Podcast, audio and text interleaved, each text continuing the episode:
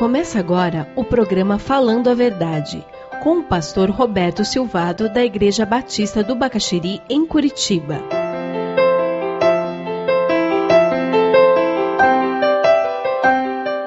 Nós falávamos sobre essas expressões populares que, inconsequentemente, às vezes a gente fala, mas será que nas nossas orações nós podemos tomar o nome de Deus em vão? É possível fazer uma oração tomando o nome de Deus em vão? O que, que é em vão? Queria convidar vocês a abrirem suas Bíblias lá em Êxodo, capítulo 20, versículo 7 diz que a gente não deve tomar o nome de Deus em vão. O significado dessa palavra é vazio, com falta de realidade, com falsidade, sem valor. Seria usar o nome de Deus sem crer realmente que ele vai ouvir. Tem uma história do George Miller, ele estava indo para o Canadá e eles estavam quase chegando no Canadá, mas um nevoeiro muito forte estava impedindo que o navio avançasse. E o comandante anunciou que eles provavelmente iam chegar muitas horas mais tarde do previsto. E Jorge Miller disse para o comandante: Mas eu tenho um compromisso. E eu não gosto de perder meus compromissos.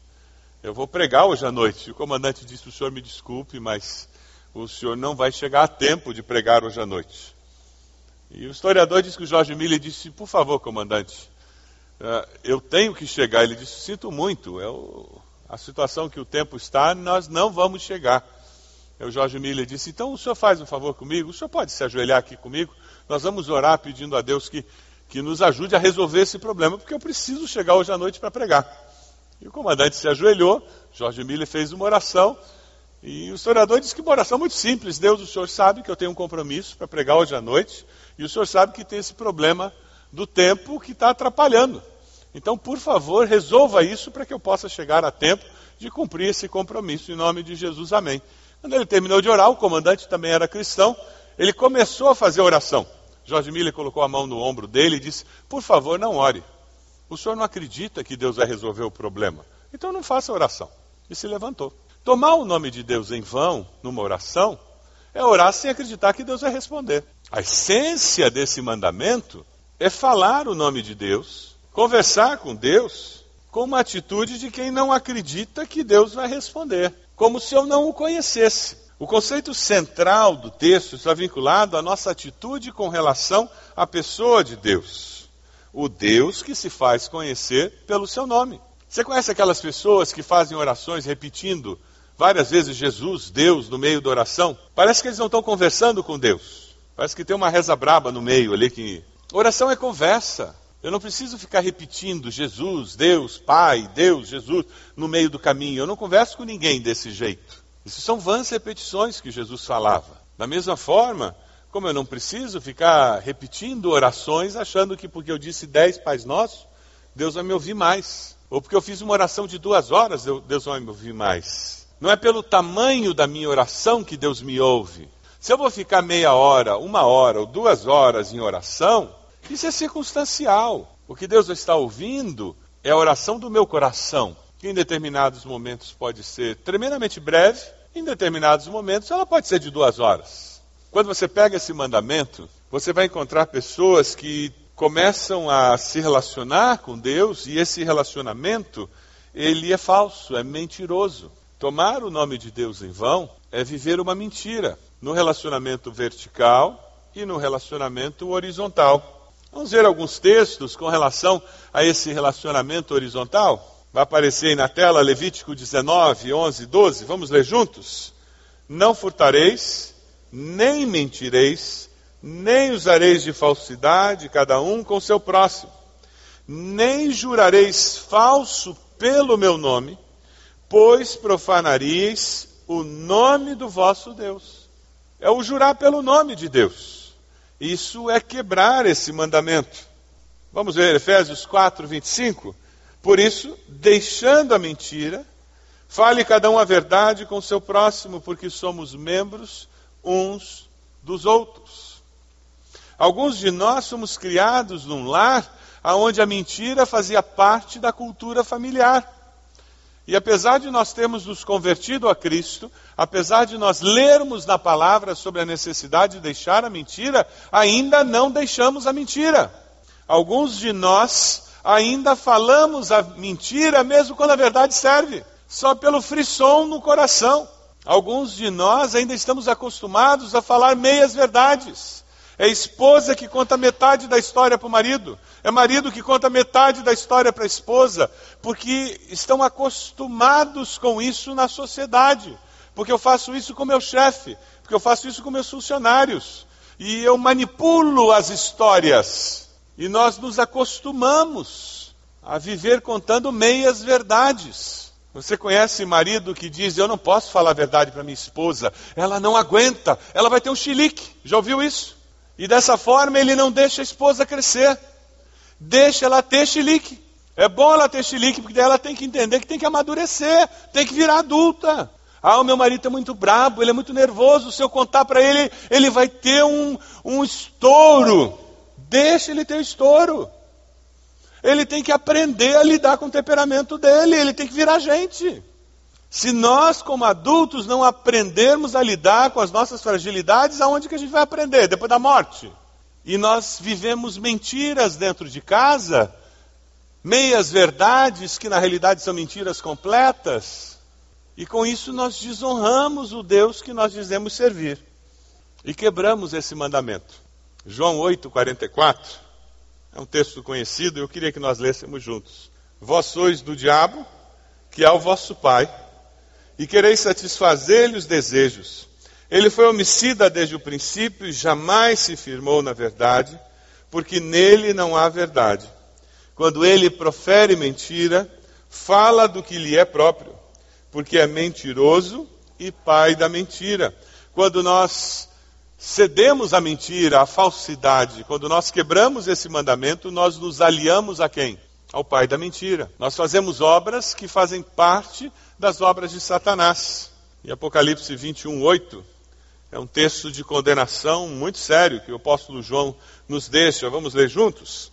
Quanto, porém, aos covardes, aos incrédulos, aos abomináveis, aos assassinos, aos impuros, aos feiticeiros, aos idólatras e a todos os mentirosos. Curioso, né? Ele coloca mentiroso no mesmo nível de assassino. A parte que lhes cabe será no lago que arde com fogo e enxofre, a saber, a segunda morte. Quebrar esse mandamento é desonrar o nome de Deus por viver uma mentira. Quando eu quebro esse mandamento, a minha relação vertical com Deus, ela não existe. Ela é falsa. Eu posso até fazer orações belíssimas. Eu posso até falar muito e ter um discurso maravilhoso de cristão mas as minhas ações não confirmam aquilo. Os meus valores não confirmam aquilo. Quais são as consequências de quebrar esse mandamento? O Velho Testamento é um pouquinho mais radical do que o Novo, né? No Velho Testamento, lá em Levítico 24, 16, era apedrejamento. E não era pedrinha pequena, não, gente. Pedra grande mirando na cabeça. Foi assim que Estevão foi apedrejado. Ninguém pegou pedrinha pequena para atacar Estevão, não. Era pedra grande, e quando eles tacavam, eles tacavam mirando na cabeça, porque o objetivo era jogar no chão a pessoa o mais rápido possível e matar o mais rápido possível. Esse mandamento ele está sempre vinculado em toda a história bíblica a juramento falso, a usar o nome de Deus para fazer declarações mentirosas. Quando eu ando na minha vida diária carregando o nome de Jesus, e eu não me comporto de uma forma digna do Evangelho, eu quebro esse mandamento. Você conhece empresários que não fazem negócios com cristãos, com crentes? Conhece? Eu conheço. Sabe por que, que eles dizem que não fazem? Porque eles já foram ludibriados tantas vezes que eles não fazem mais. Pessoas que se diziam seguidoras de Jesus, mas que tinham uma ética pagã, e elas envergonharam o nome de Jesus. Graças a Deus, nós temos um número imenso de empresários que honram o nome de Jesus pela sua ética, pela maneira como eles fazem negócios, e isso é fantástico. Mas cuidado, veja Êxodo 27, dê uma olhadinha na sua Bíblia aí. O que, que diz Êxodo 27? Deus está vivo, está no controle de todas as coisas. Ele não vai deixar impune quem tomar o seu nome em vão. A palavra é de advertência para todos nós. Jesus, em Mateus 5, 33, 37, nos deixa uma advertência. Vamos ler juntos, com calma, para que esse texto penetre na nossa mente. Vocês também ouviram o que foi dito aos seus antepassados. Não jure falsamente, mas cumpra os juramentos que você fez diante do Senhor. Mas eu lhes digo: não jurem de forma alguma, nem pelos céus, porque é o trono de Deus, nem pela terra, porque é o estrado dos seus pés, nem por Jerusalém, porque é a cidade do grande rei. E não jure pela sua cabeça, pois você não pode tornar branco ou preto nem um fio de cabelo. Seja o seu sim, sim, e o seu não, não. O que passar disso vem do maligno. Quando você faz uma afirmação lá no seu ambiente de trabalho, as pessoas acreditam em você? A sua palavra é confiável? Ou você precisa de assinatura, reconhecer firma, ter três testemunhas para conseguir alguma credibilidade no seu ambiente de trabalho? Se você chegar amanhã lá, no seu ambiente de trabalho, e tiver uma calúnia na empresa dizendo que você roubou dinheiro, alguém vai dizer: não. Fulano? Não. Ou as pessoas vão dizer: sempre achei. Tinha a cara dela. Era o tipo da pessoa para isso. A nossa ética, a nossa postura profissional, a nossa postura como indivíduo no, no intervalo, no cafezinho, no almoço, no bate-papo antes e depois do trabalho, a, nossa postura constrói esse sim, sim, não, não, essa consistência. É sobre isso que nós estamos falando hoje com esse mandamento. Você ouviu o programa Falando a Verdade. Se você deseja receber a cópia desse programa, envie um e-mail para falandoaverdade@ibb.org.br ou pelo telefone 41 3363 0327, dizendo o dia em que ouviu esse programa.